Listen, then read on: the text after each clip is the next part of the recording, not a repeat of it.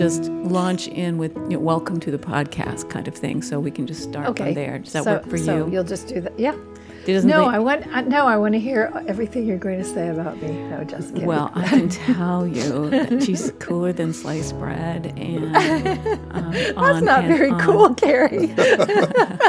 Okay, but that's that's about right. I'd say that's where I that's where I sit on the coolness scale. to the words and how they between us, and to us and how we live between the words.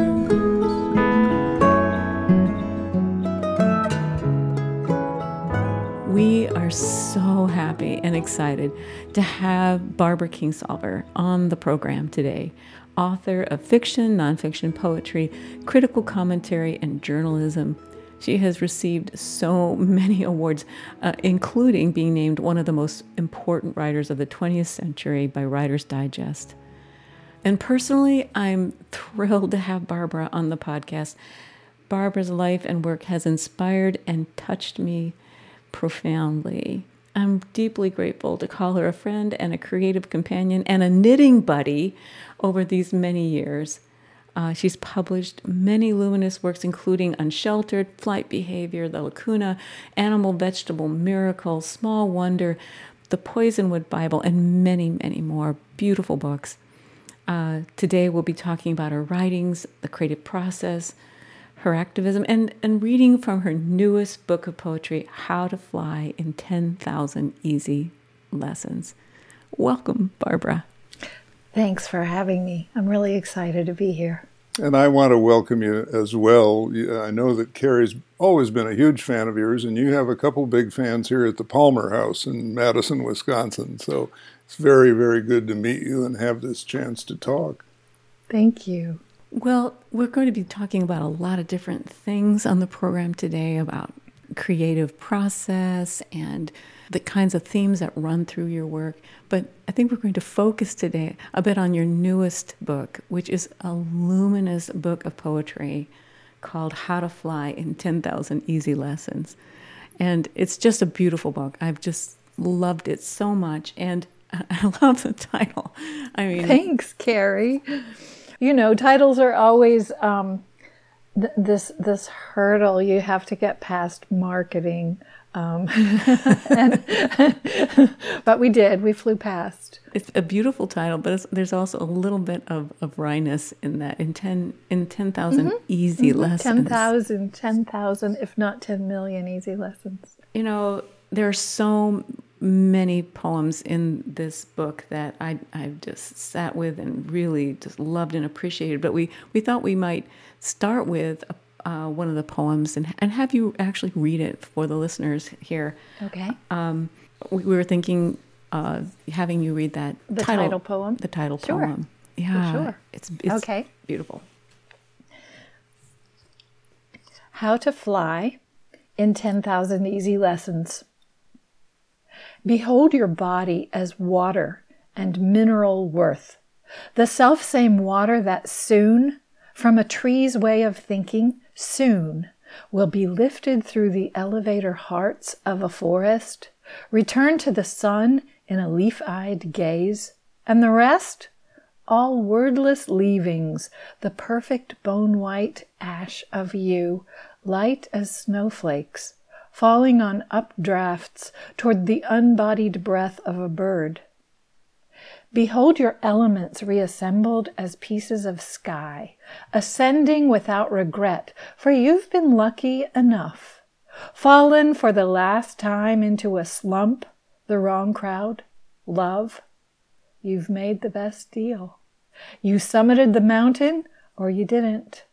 Anything left undone, you can slip like a cloth bag of marbles into the hands of a child who will be none the wiser.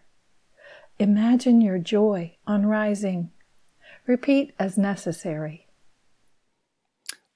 Barbara, I love that poem a lot, and I will tell you that it has a particular meaning for me. Uh, here I sit at age 82, and I think a lot about flying and falling, and then flying and falling, and doing it again and again. exactly as you portray that great cycle uh, in this poem. And I'd love to know how you how you think about that as you reflect on the poem yourself. For me, it's it's it partly comes out of your background in science and my understanding of, of how nature is constantly recycling. Um, no more or less atoms uh, with us today than were present at the Big Bang. And the line, yeah. of course, about the, the trees, the elevator hearts of a forest. And I especially like the fact that I heard you say in one interview that this poem is, is your answer to those hard questions our children ask us why we're here, what happens when we die, and what's the point of everything. Um, I'd love to hear you uh, riff on those thoughts for a while.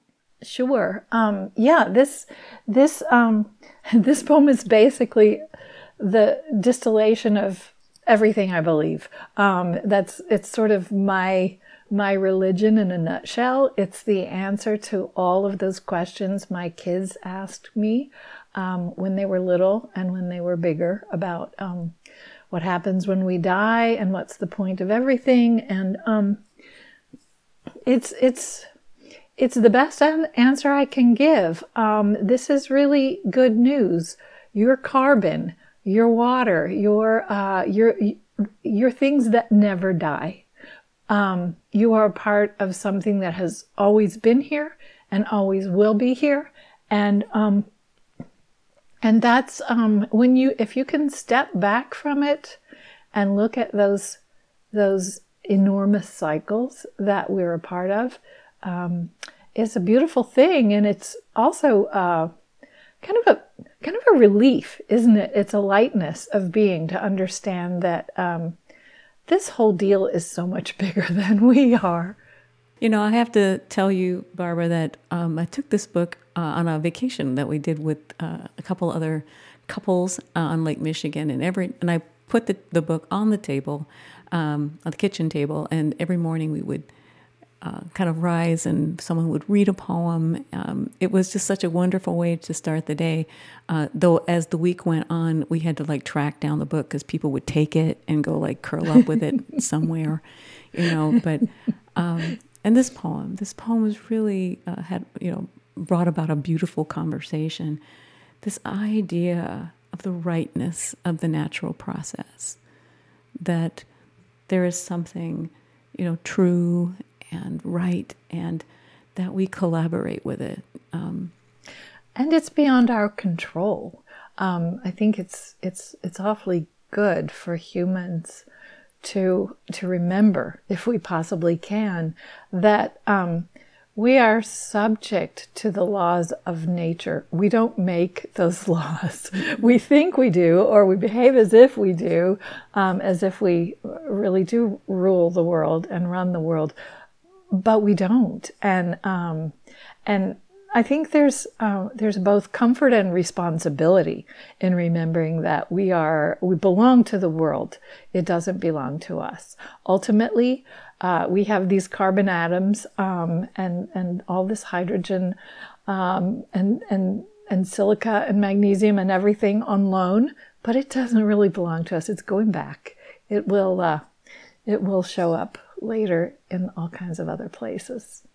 Yeah, I, and I, I don't, uh, when I think about aging, which I think about a lot, I, I can't think of anything worse to drag into your elder years than the kind of self centeredness that says, I am all, I am the world, I am the point of everything. And I can't imagine a bigger burden to take into old age. And it, for me, it's been a, a, a couple of decades of gaining perspective. And a lot of that has come from the natural world and learning, you know, how insignificant I am, and yet how at home I feel in that in that setting. So I think I understand what you mean by this is your religion, this is your spirituality. Uh, I feel a lot of that too. You have a generation on me, but I'm already old enough to know that um, I'm not everything, and I think that, uh, and I'm really grateful to my to my to my family. I have two daughters who are millennials, um, and one of them has two kids who are little uh, toddlers, and they're all in my life in an everyday way. And it's um, it's so clear to me that they know things I don't, and that um, tomorrow's problems are going to be solved by them instead of me. And um, it's an interesting generational shift I've seen in my lifetime uh, from the presumption that elders know everything, and I mean, elders know a lot, but in an ever shifting world, there are also ways in which elders know almost nothing. Um, and I find, again, I find it comforting and a, and a great relief to understand that I don't have to know everything.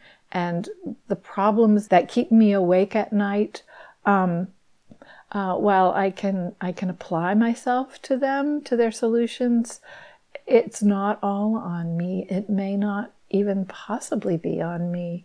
Um, it's again, it's a part of that that that process of of letting go of um, uh, you know imagine your joy on rising.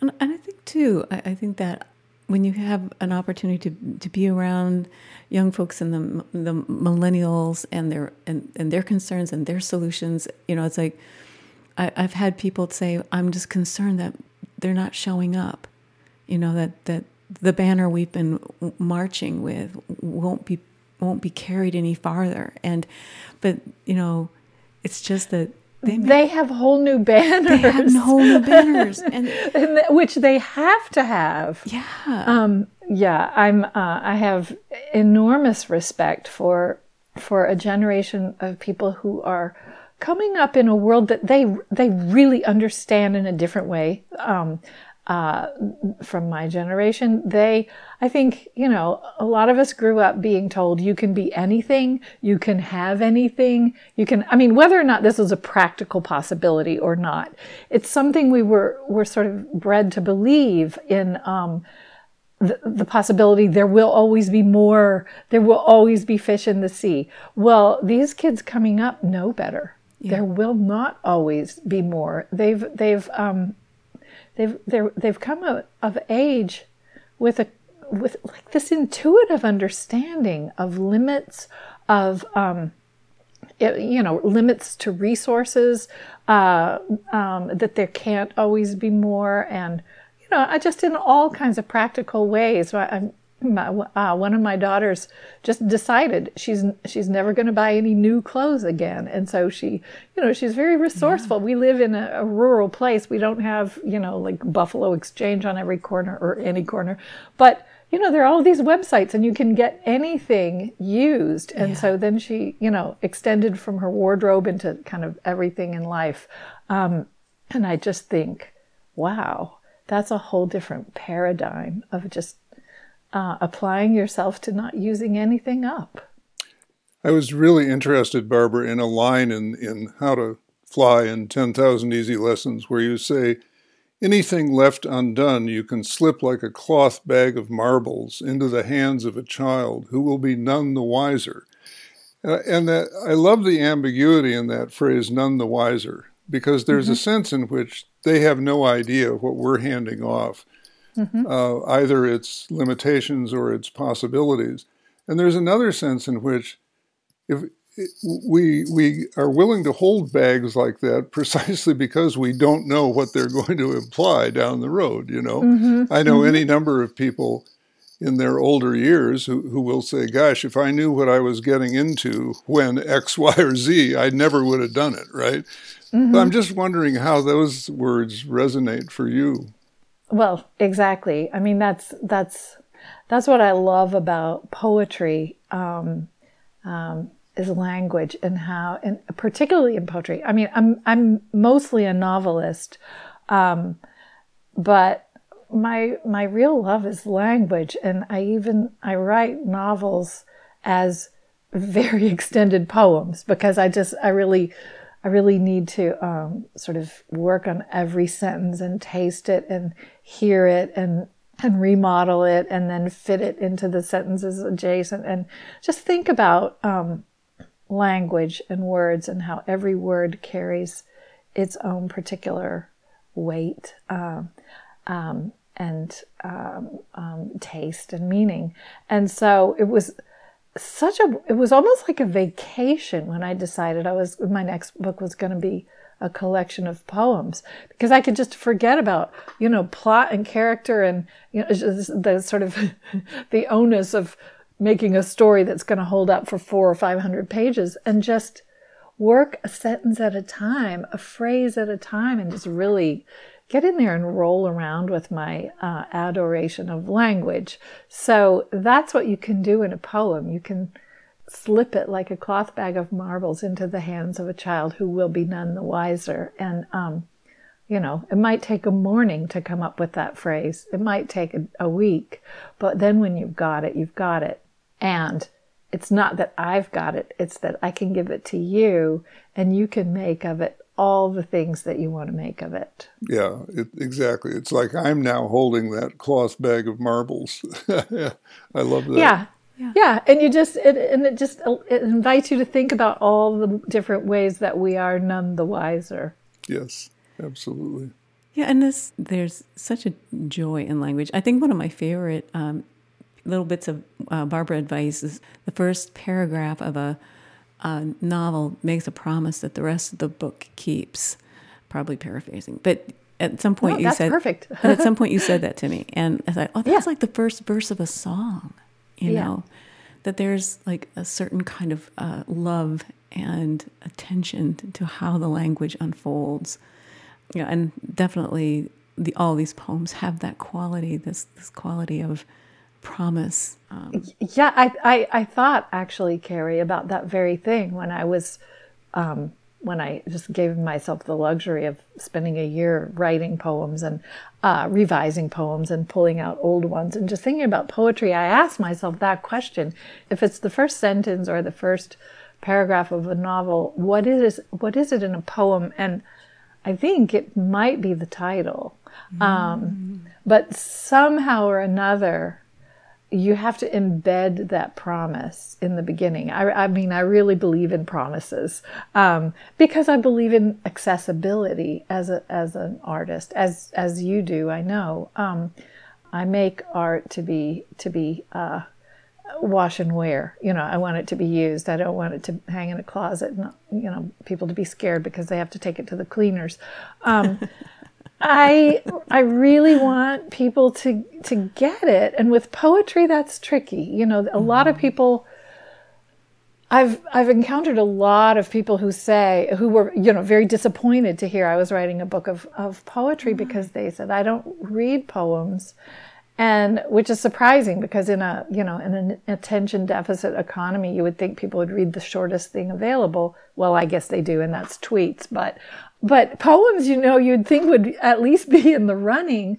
And people, you know, told me again and again, it's because I just don't understand it. I don't understand poetry. And so um, I thought, well, you know, depends on the poem. If you read Billy Collins, you know, if, you know, you'll probably understand it.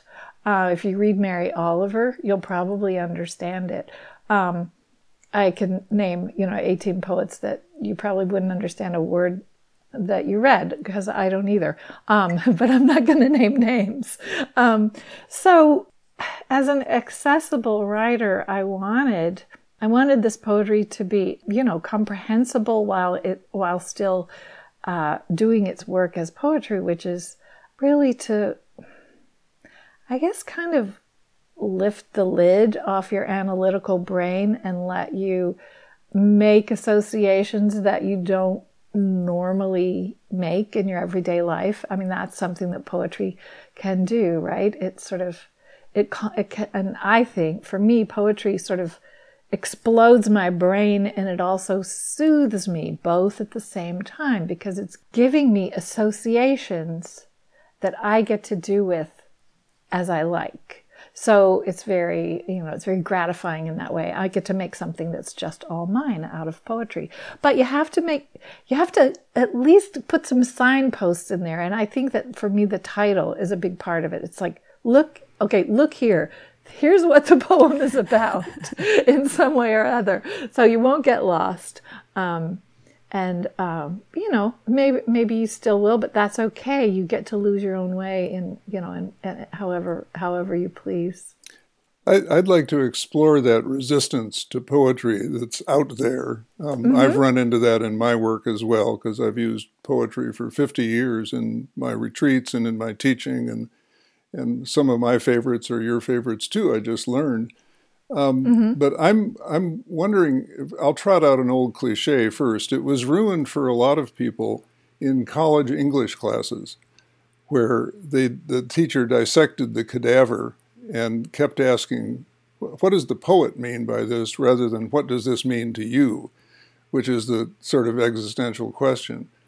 So there's that. But setting that aside for a moment, I'm I'm wondering if there are just a lot of people who don't want to slip through the cracks of conventional understanding the way a poem invites you to do, who, who, who are resistant to the subtlety of insight and the fact that a poem takes you someplace unconventional in many instances. Yeah, resist. Yeah, resistant because we've been trained against that. I think we've, you know, resistant because we haven't learned how to give in, you know, to, to ambiguity. It's well, for one thing, we live in a culture that's really sort of the enemy of ambiguity. What do we want in our in our leaders? Decisiveness. You know, if someone flip flops, that's like the worst thing you can say about you know a leader or a you know sort of a moral person. When, as a matter of fact, to me, changing your mind is the mark of, of a thoughtful and moral person. It means you can take new information and, you know, adjust yourself. But, um, you know, culturally, we're conditioned against that. And as you said, there's this terrible thing that happens not just in college English classes, not just in high school English classes. I think it starts even sooner. Um, that notion that literature is there's a one-to-one correspondence between you know what the author wrote and what you are supposed to believe, and or think. And I mean, you wouldn't believe how often I get letters that are like, you know, settle this argument you know, that happened in my class. My teacher said you meant this, and I think you meant this. Which is it? And my answer is, it's whatever you think. I the book is yours. I when I when I make when I make art, I consider it half done. I mean, when I'm totally finished and send it off to the publisher, that artwork is half finished. The completion happens again and again and again with every person who reads it because and that's a beautiful thing about literature it's a different experience for every soul who takes it in because we bring our own experience right to what we read. So um, in a novel for example we we make we we we we see those characters in our mind's eye. So we get to build them, you know, out of the building blocks of people we've known and loved, or people we've known and hated if they're the villains, or people that we just saw one time and found intriguing. We each of us gets to invent the whole fabric of that world with our own specific images, and that's the art. That's the art that thing that happens in a brain. And I love that it's different in every single brain. There's no other there's no other art form uh, that I know of that's really quite that flexible.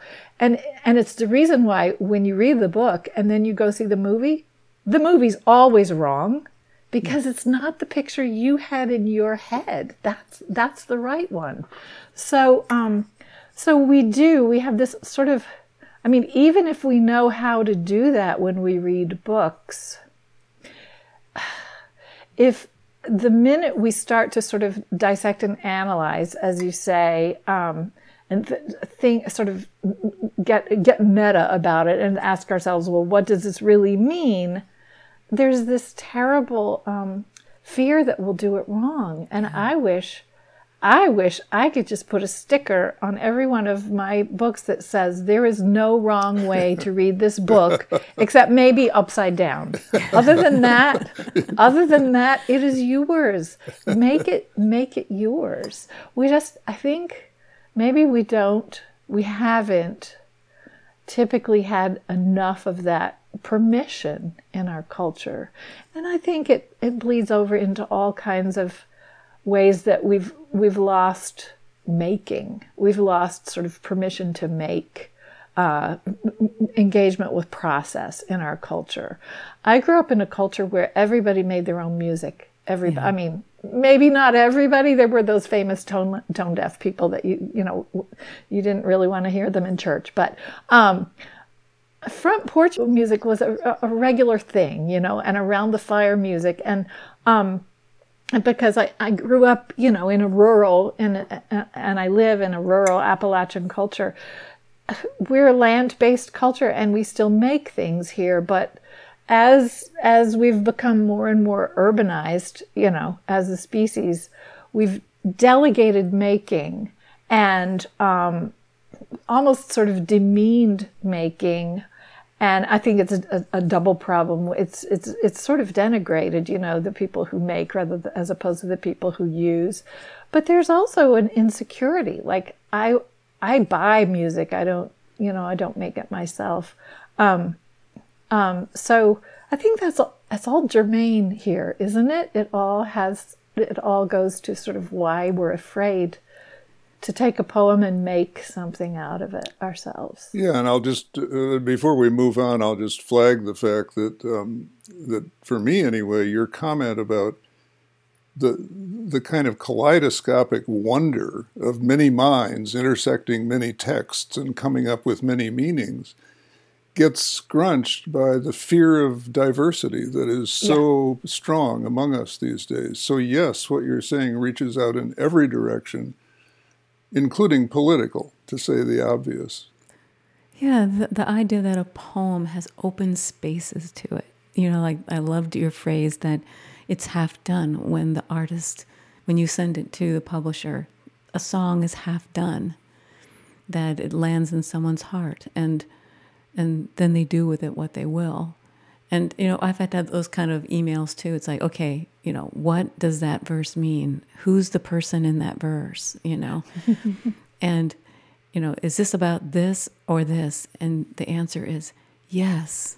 Yes. Yes, and yes to all. Yes to all. Yeah, yeah, and you're responsible for it if I mean if if it's about your ex boyfriend, that's on you. You know, don't don't, don't blame me. right. So, and and the, the, idea too that in your in these poems, um, there is so much human sized imagery in this. I mean, it's very earthy stuff, and um, you know the the details and the imagery and the it's close up and sometimes it's just delightful and sometimes it's gritty and sometimes it's just kind of like, huh, I just have to sit with that for a moment, you know, which is kind of a great hallmark for a poem. Um, you know, all those open spaces, but these these really con- at the same time these really concrete images and um, human sized access points. Amen.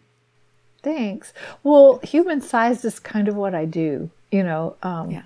I, I there, uh, even or especially as a novelist, I've just always been interested in in um, what passes for ordinary and how nothing really is ordinary. And and especially, and you know, of course, as a female artist, um, well, we're we're expected to do the domestic thing, right? As a matter of fact, we, you know, if we if we if we get too far outside of the domestic thing, we get accused of ambition, and that's of course oh, um, that's that. that's deadly. that's deadly for, for a female. It's great if you're male, but if if it's if you're female, that's an accusation. But um, but um, and you know, I mean, I I, I what I find is the domestic uh, is also a great ambition. Um, there are mm. there are worlds. Um, there yeah. are worlds in a teacup. There are just between people, between generations, in a household. There are a million strands to unravel, um, and that's really, as the animals that we are, it's the only way we're really wired to understand the world is one on one. And it's why we have so much trouble believing in things like climate change. Um, I mean that I, I blame our biology for that. It's just we're we have you know millennia of, of evolution and conditioning that has made us very astute about people, very good at deciding are you are you with me or against me? Are you in my tribe or not? Um, you know, those are the kinds of decisions that were honed in our in most of our existence because our, our survival depended upon them. And also not just animosity, but also love, also affection. We've survived and prospered because of our sociality. So these things, relationships, you know, the so-called domestic uh, domain, that's what we really get the best. That's what we understand the best and what we feel the most intensely. I mean, you know, regardless of gender, it's just what we, it's just how we work. So for me as an artist, the great challenge and the wonderful fun of it all is to take the big things that keep me awake at night, like you know, like climate, like climate change, like war, like like life and death, and and and injustice. Take the big things and try to find a way to tell a story that will close that drama in so in a in a story the size of the human heart. Yeah. Um, yes, that's mm-hmm. um, that's that's the artist's challenge. And, and I think that that takes us back to poetry for me anyway. A good poem for me is a microcosm through which you can see the macrocosm in a kind mm-hmm. of holographic manner. Yeah. And, and I so often want to say to the people I work with if you're willing to pay close attention to these 14 lines and explore them in this group so that we listen to different minds opening them up in different ways, you're going to start to see a hologram that will make sense to you of something much larger than that. You'll, you'll see through that microcosm, that grain of sand, uh, into the story of the universe in one way or another. And I feel yeah. like that, I feel like that about. I thought what you just said, Barbara, is so touching and true about the the ecology of the family, for example. Yeah. To understand that deeply and well, it's very complicated, and and it's it's often contended. Um, and if we were to understand that better, we'd understand some much larger ecosystems uh, more empathetically as well. I think. And I think too, you know, like the, the your your love and delight and kind of cherishing of the absolutely ordinary. I, they're all over this book. Is you know references to knitting. Yeah, and and knitting. What is more? What is more? There's something so beautiful and and and the metaphor of knitting. You, know, you have two sticks and a, and you know a strand of yarn and stitch by stitch. You can't knit fast. I mean, you can. You, know, there are people who knit a little faster than others, but it's not a process that can be hurried. It, you know, you can only do it one stitch at a time. And with those two sticks and that string, you can make anything. Anything. That's the, really anything. Um, not not a internal combustion engine, but and well, you probably could. It wouldn't run. And but um, there are um, knitters who could do that. there, you know, you're right. There are, um, but it's like it's it, it. You make dimensions. You can make three dimensional objects, and it's uh, yeah, it's like a 3D printer in super slow mo, and it's it's very meditative. But it's um, yeah, we were talking before about making and how you know as we've as as we've urbanized and sort of delegated the processes and the making of all of the things we've used, I think, you know, starting in the middle of the last century, it fell out of favor.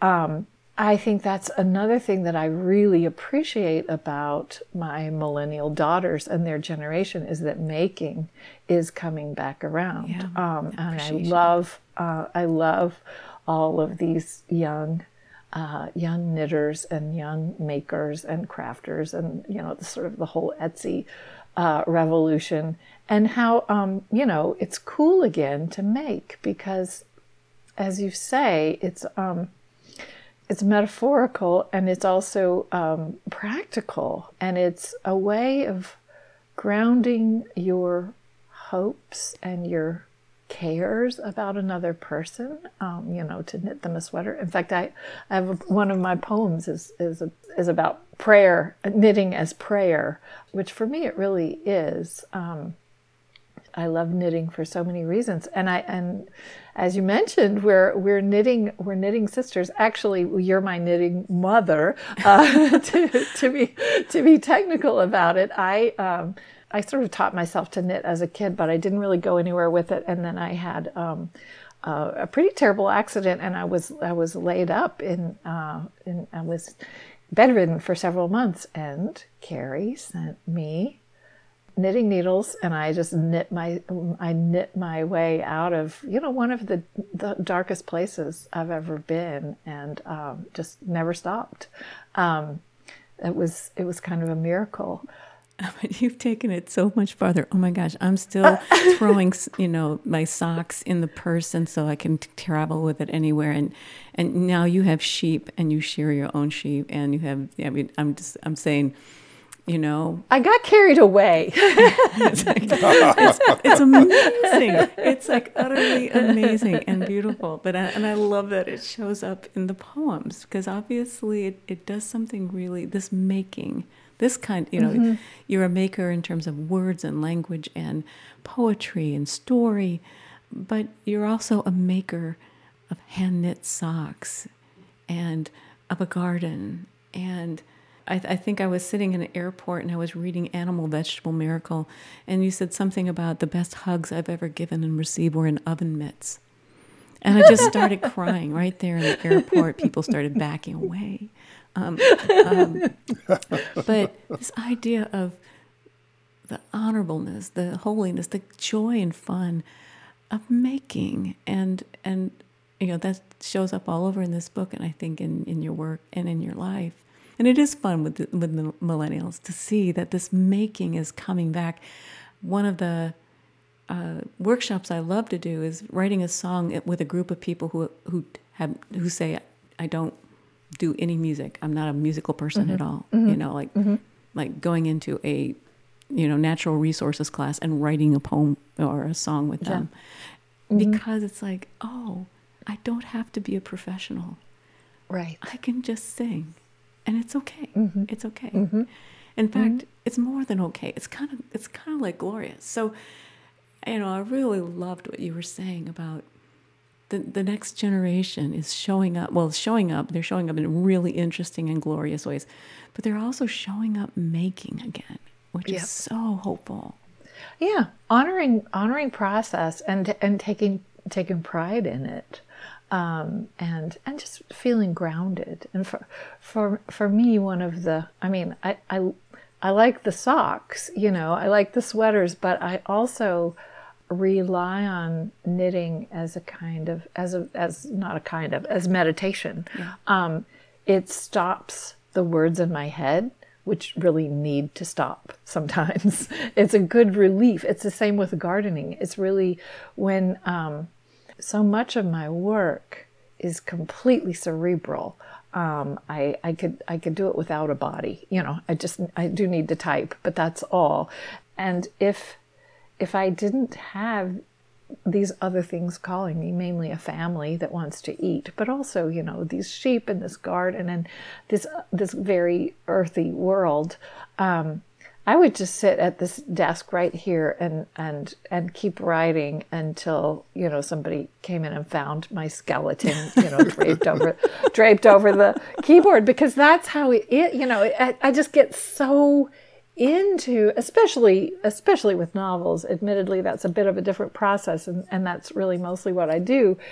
You know, you invent this whole other world and then you go and live in it and people are talking to you all the all day long and and you can't wait to see what they do next. And you know and they give people drugs for this. This is not um, you know it's it's it's it's kind of a really other way to be human. And um and so i think i am saved by you know the the yin and the yang of my life to have these other things that the call to me so that at the end of my workday I can close my computer and I can go um, you know, plant beans or go and deliver a lamb or I can knit a sweater or take care of my one year old grandson.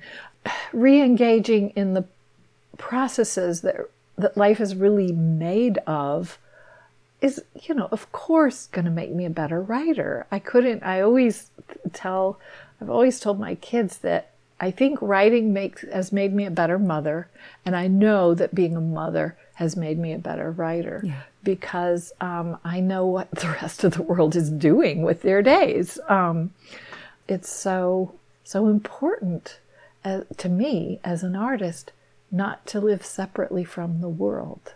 Yeah. Well, before we get too far from this, what for me is a really important discussion about knitting, um, I want to testify because, and I wish we could do this on video, Carrie. So I am holding in my hands a pair of knitted fingerless gloves that Carrie mm-hmm. made for me. so that I can do my early morning typing here in cold weather country of Wisconsin and be warm and cozy at the same time. And I come in my office every morning and I put on these gloves now that it's November or December. And um, gosh, it just feels like home, you know. And I'm so grateful for this these simple gifts because it is a gift to be simple. And um, these mean a lot to me. I think when you gave me this is the second pair she's made for me, and I think when you gave me my first pair, I thought, okay, that means we're really friends. Oh, it does. it does. Because a knitted gift is a gift. You know, that is a thousand, thousands and thousands of stitches. It's a lot of hours. What I'm saying is that when someone gives you a knitted gift, it means they really love you. it, it kind of is true, and uh, like you, I, I, it's meditative, and I put prayer. It's like they're like I call them my prayer gloves or my prayer socks, mm-hmm. you know, mm-hmm. because you kind mm-hmm. of like put that spirit uh, into it, thinking, "Oh, I'm making this for my daughter," and every stitch there's a there's a, a, a spirit you put into it. Oh, yeah and an intention yeah it is it's a, it's a it's a it's a really active form of prayer exactly well you know i i also I, I, know we're getting closer to the end of the program and one of the things i also want to kind of lift up is a sense of uh, in in these poems and in your writing there's also this sense of you, you don't blink the hard stuff. Hard things happen in in your your stories and in your poems.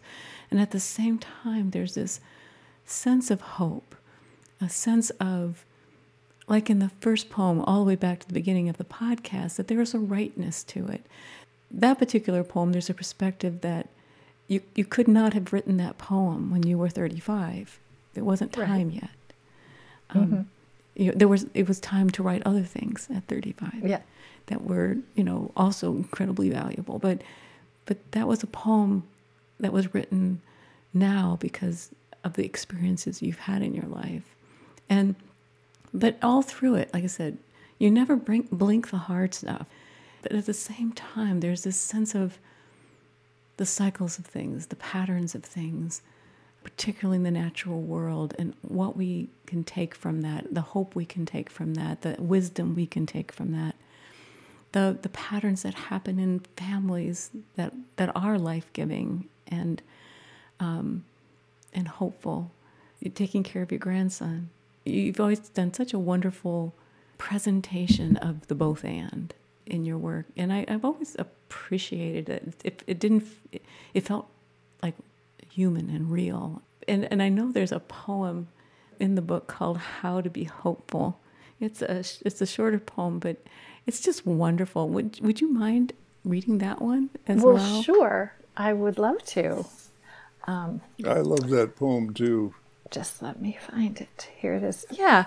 Um, you, you know, people ask me a lot about hope. I end up talking about it a lot when I talk public, publicly because, you know, people want it and uh, and and they and they feel they don't have it. And what I always say is, hope is not something you have that you're just born with, you know, like blue eyes or good hair or something. It's something. It's it's what you make. I mean, it's yeah. just all getting back to making.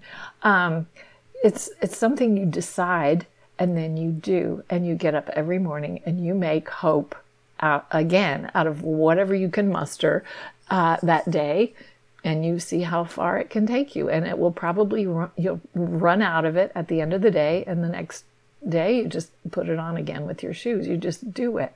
Um, that that seems to come as a revelation to people and, and, and that which always surprises me yeah. because i guess i was raised that way. If you're worried about something you do something. That's what you do with your worry. Worry is an engine. Um, and so i wrote this poem um, to that effect um, how to be hopeful. Look, you might as well know this device is going to take endless repair. Rubber cement, rubber bands, tapioca, the square of the hypotenuse, 19th century novels, sunrise, any of these could be useful. Also, feathers. The ignition is tricky Sometimes you have to stand on an incline where things look possible, or a line you drew yourself, or the grocery line, making faces at a toddler secretly over his mother's shoulder. You may have to pop the clutch and run past the evidence, past everyone who is praying for you. Passing all previous records is okay, or passing strange just not passing it up. Or park it and fly by the seat of your pants. With nothing in the bank, you will still want to take the express. Tiptoe past the dogs of the apocalypse, asleep in the shade of your future. Pay at the window. You'll be surprised. You can pass off hope like a bad check. You still have time. That's the thing to make it good. ah. I love it. I love the little nod to Emily Dickinson. That's wonderful. Hope is the thing with feathers. It's the thing that just it's it perches on the soul and sings and sings. It's um it's the story you tell. I it's I appreciate Carrie what you said about hope because I if I had to really boil it down, I think hope is my profession. I think that's my job. Yeah. Um, I've always felt that the difference between all is lost and this might turn out okay, the difference between those two places is a good story. Yes. Um, you just you you just you just got to make a good story. Yeah. It's it doesn't mean that you lie. It means you take the facts at hand and figure out the best possible ending. Um, I, oh, there's this uh, Albert Camus said, um, "Where there is no hope, it's incumbent on us to invent it," um, and that's what I do. Um, I invent hope. It's a renewable option. You know, you just keep doing it. And it's really the greatest thing about being a novelist is it's the only part of my life where I can control the outcome. Um, so I want to do that and I want to give that to other people to make it good. I, lo- I love that. My vocation is creating hope and creating hope through the avenue of a good story. That's really, truly beautiful. And I, I do resonate so much with what you're saying about um, that hope is an action, it's a daily you know and, and, there are days when it's really hard and so th- there are times when you have to give it to somebody else to carry for a few hours and mm-hmm. then pick it up again but we but it doesn't run out i mean you, you can you can always you can always make more you can make more and yeah it is a renewable resource i, I, I love it that it is um, yes so thank you for reading that poem what a wonderful way to close over. I'm so sorry. I'm loving this conversation so much. I'm so sorry that we're, we're getting to the to our, our closing time. Um, I know, I know, and I just I want to sit in that chair in your house and and vice versa in your office, Parker, and just and just talk. Uh, it's it's it's really been lovely to um, to talk with you. Barb. Thank you so much, and and you've just landed us in a place of. I think real affirmation for us because on the growing edge, we have our own little definition of hope. We say, Hope is holding a creative tension between what is and what could and should be each day doing something to narrow the distance between the two.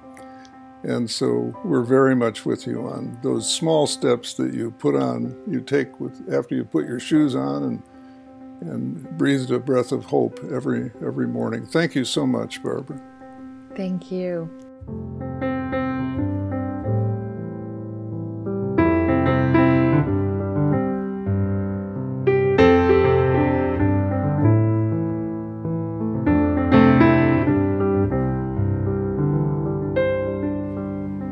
You've been listening to The Growing Edge with Carrie Newcomer and Parker Palmer. Thank you for joining us today, and I hope you'll check out our next episode. And don't forget to visit our website, newcomerpalmer.com, newcomerpalmer.com, so you can join in the conversation too. And now we have a favor to ask. If you like today's show, rate us and leave a review on iTunes. It's the best way to help us reach new audiences and bring more voices into this conversation. All the music you heard on today's show was written by our own Carrie Newcomer, and much gratitude to Gary Walters for performing the song The Clean Edge of Change. And wild appreciation to Allison Quantz for creative envisioning, direction, and production because she's Princess Leia, Obi Wan Kenobi, and just the wonders of the universe all in one person. There you go.